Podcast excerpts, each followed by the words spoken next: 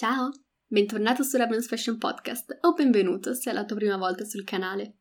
Io sono Beatrice e Ravenous è il primo podcast italiano su moda, marketing e sostenibilità.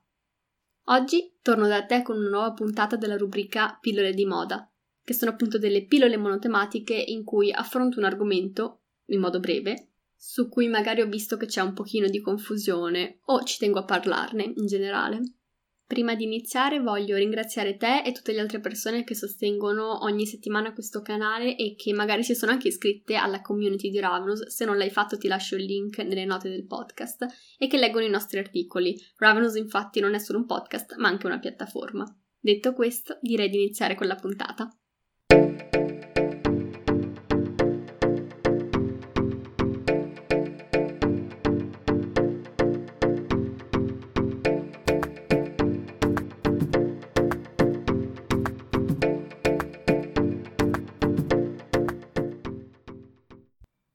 Eccoci, puoi allacciare la cintura perché stiamo per partire. Di cosa parliamo oggi? Della differenza fra moda sostenibile e moda etica. Sono termini che senti spesso qui su Ravenous e purtroppo ho visto che spesso vengono anche usati come sinonimi, quando in realtà si appartengono allo stesso mondo, anzi la moda sostenibile ingloba il concetto, il mondo, l'universo, il settore della moda etica, ma non sono la stessa, esattamente la stessa cosa. Oggi approfondiamo proprio questo concetto. Se segui Ravenous fin dai suoi inizi sai che uno dei pilastri di questo canale e di questo progetto è proprio la sostenibilità nella moda. Spesso però finisco per concentrarmi sulla moda etica perché è un argomento che si, si, tende a evitare, si tende a parlare soprattutto in Italia più di moda green, cioè tutto quel tipo di moda sostenibile che si concentra sull'ottimizzare i processi di produzione per renderli più sostenibili, ad esempio per sprecare meno acqua, oppure sull'utilizzo di fibre ecocompatibili, insomma tutto quello che riguarda la costruzione del capo e la produzione di una collezione in sé e la distribuzione. La moda green è proprio questo.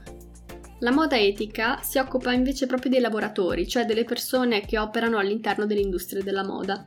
Questo comprende sia i lavoratori sfruttati dalle catene fast fashion, magari in paesi più poveri del terzo mondo, paesi sottosviluppati, sia in Italia le persone che magari non vengono pagate per il loro lavoro, vengono sfruttate, vengono bullizzate, vengono mobbizzate nell'industria della moda.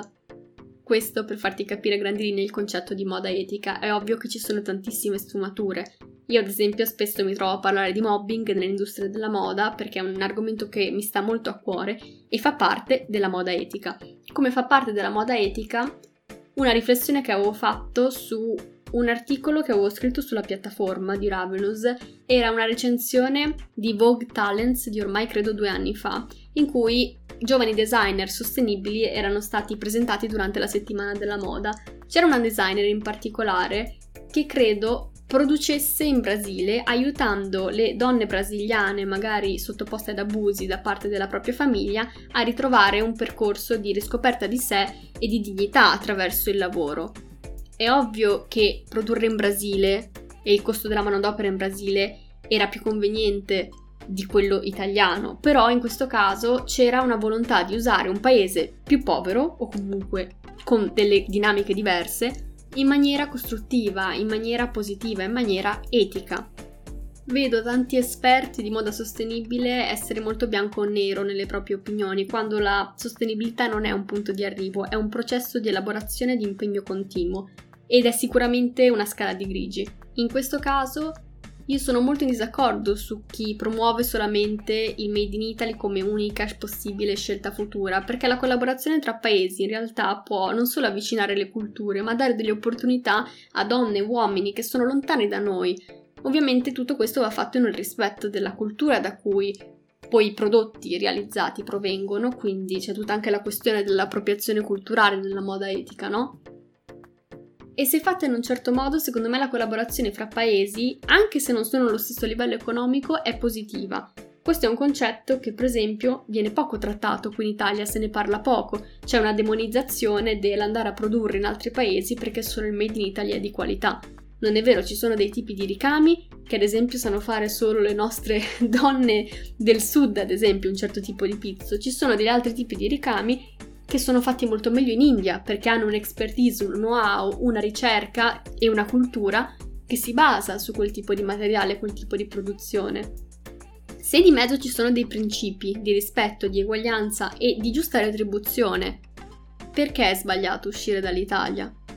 Chi conosce la storia del Made in Italy sa che il problema principale è stato proprio il fatto che i capi venivano venduti come Made in Italy quando in realtà erano realizzati all'estero tramite lo sfruttamento e la materia prima di cattiva qualità, poi tornavano in Italia, magari veniva incollato un bottone, fatta una cucitura piccola e allora il capo era made in Italy. Quello è un problema. Ma non è che il made in Italy è sinonimo di qualità a prescindere, ci sono qualità anche in altri paesi. Ad esempio, un altro stereotipo da abbandonare è che il made in China sia di cattiva qualità. Non è detto, il problema principale del Made in China è che i controlli di qualità sono diversi, i controlli sulle materie prime e come è stato prodotto il capo è diverso. Ma per esempio in Cina ci sono tantissimi designer che usano un tipo di qualità, un tipo di know-how, un tipo di ricerca estetica e qualitativa ampissima e negli ultimi anni la Cina sta iniziando a comprare sempre più dai propri designer, sempre meno dall'Europa. Questo preoccupa l'Europa perché noi siamo vissuti praticamente grazie a dei mercati lontani da noi, quello americano che ha creato la moda, l'alta moda italiana, quello russo, quello arabo e quello asiatico, no? Noi siamo vissuti grazie a quello. La moda italiana non è nata perché dicevamo noi italiani che era una cosa bella, è perché ci è stata riconosciuta dagli altri. Ora, questi paesi si stanno pian piano, chi più chi meno, perché per esempio per l'America questa cosa non si sta vedendo, ma ad esempio in Cina e in Giappone gli stessi cinesi preferiscono spesso comprare dalla propria stessa terra, dalla propria stessa cultura per vestirsi. Perché? Perché ci sono dei designer nuovi, interessanti, mentre l'Europa sta continuando a proporre le stesse cose, spesso anche con una qualità non proprio altissima, perché negli ultimi anni la qualità del prêt-à-porter si è estremamente abbassata e quello è un altro problema, oltre alla mancanza totale di sostenibilità di alcuni brand. E quindi di conseguenza ci troviamo in un momento difficile. Ci troviamo in un momento difficile come Italia, ma perché abbiamo dimenticato che cos'è davvero la moda etica. Ora faccio un piccolo disclaimer. Quando mi sono avvicinata alla moda sostenibile, anni fa, mi sono resa conto di quanti brand, da anni piccolini, ci fossero sparsi sul territorio e questi brand si occupavano di moda sostenibile e producevano in maniera sostenibile. Quindi non diciamo che la moda in Italia non è sostenibile, c'è anche quella. La cosa bella o brutta è che ora essere sostenibili è diventata una moda, passami il gioco di parole, e quindi ora l'attenzione è focalizzata su questo tipo di valori. Ho un po' divagato, ma ci tenevo a fare questa parentesi soprattutto sul concetto di moda cinese e made in China, perché vedo ancora tanta ignoranza, soprattutto da parte del consumatore, su cosa è qualità e cosa no. La cosa certa è che più una produzione è dislocata, più è difficile che sia etica. Perché? Perché i controlli sono più difficili da fare per forza di cose. Se una persona ha un'azienda in Italia e i suoi operai lavorano in un'altra nazione, in un altro continente addirittura, è più complicato riuscire ad avere un controllo totale sulla filiera e quindi a monitorare come vengono trattati i dipendenti e soprattutto se vengono pagati, se lavorano in delle condizioni di sicurezza, eccetera, eccetera. Ma io dico anche, ma di cosa stiamo parlando? Se le maison di lusso hanno tantissimi punti venditi in Italia ma anche quelle del fast fashion, ma anche altri tipi di brand più piccolini e in questi punti vendita magari gli stessi dipendenti sono bistrattati dal titolare di negozio e maltrattati solo perché magari hanno anche una giovane età. Insomma, non è che l'eticità ci deve interessare solo quando è là lontana. Una cosa non, non esclude l'altra, bisogna imparare ad avere un pensiero un po' più intersezionale e occuparci non solo dei bisogni di chi è lontano, ma anche di chi è vicino. Queste cose vanno portate avanti di pari passo, se no non si può parlare di moda sostenibile in Italia. Quindi abbiamo detto che la moda green si occupa principalmente di materiali, processi, innovazione, macchinari, eccetera. Poi la moda etica invece si occupa dei lavoratori. Tutto questo si condensa dentro quella che è la moda sostenibile. Ora, alcuni parlano di moda sostenibile solo facendo riferimento alla moda green, alcuni non usano proprio moda green perché è un termine straniero, quindi magari la chiamano in un altro modo, moda eco-compatibile, moda eco, moda eh, ecosostenibile, invece solo moda sostenibile. Quello comunque che voglio farci capire è che la moda etica rientra nella moda sostenibile e un brand non si può dire davvero sostenibile se non porta avanti delle politiche di moda etica, quindi se i suoi dipendenti non hanno un certo tipo di tutela o non è presente una trasparenza da questo punto di vista. Per concludere questa pillola di moda è importante ribadire come la sostenibilità sia un processo di miglioramento e ottimizzazione continuo. È inutile adesso andare a fare il contropelo a dei brand che si sono appena riconvertiti magari alla sostenibilità oppure che sono appena nati perché non hanno delle policy chiare di moda etica nel loro sito o appunto hanno questa cosa che non va. È molto difficile riuscire a cambiare tutto in questo momento io vedo che in Italia c'è molta più attenzione per la moda green, quindi per i materiali, i processi, insomma c'è molta più innovazione da questo punto di vista che dal punto di vista della moda etica.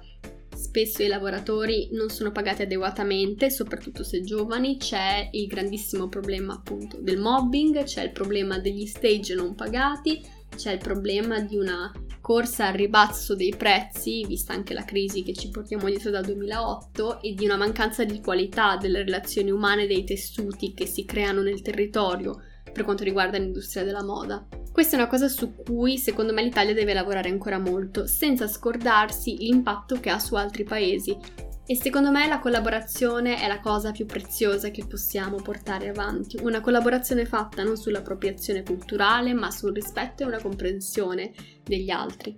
È molto difficile? Assolutamente sì. Non ci sono risposte certe, non ci sono protocolli da seguire, ci sono solo sperimentazioni, sbagli, bisogna rialzarsi, insomma, è un processo, come ho detto. Ed è una bellissima avventura a cui stanno prendendo parte tantissimi giovani tantissimi giovani proprio persone, tantissimi brand giovani. Quindi sono veramente contenta di poter parlare di questi argomenti e di portarli a te e sul canale. Spero che la puntata ti sia piaciuta, io sono partita con un'idea chiara in testa invece ho divagato come al solito. Se ti è piaciuta e vuoi rimanere aggiornato su tutte le novità e le nuove puntate di Ravenous Fashion Podcast, ti invito a iscriverti al canale e eventualmente a lasciarmi anche una recensione se lo stai ascoltando da Apple Podcast. Puoi slacciare la cintura, la puntata è finita, sei libero di andare e noi ci sentiamo presto. Ciao!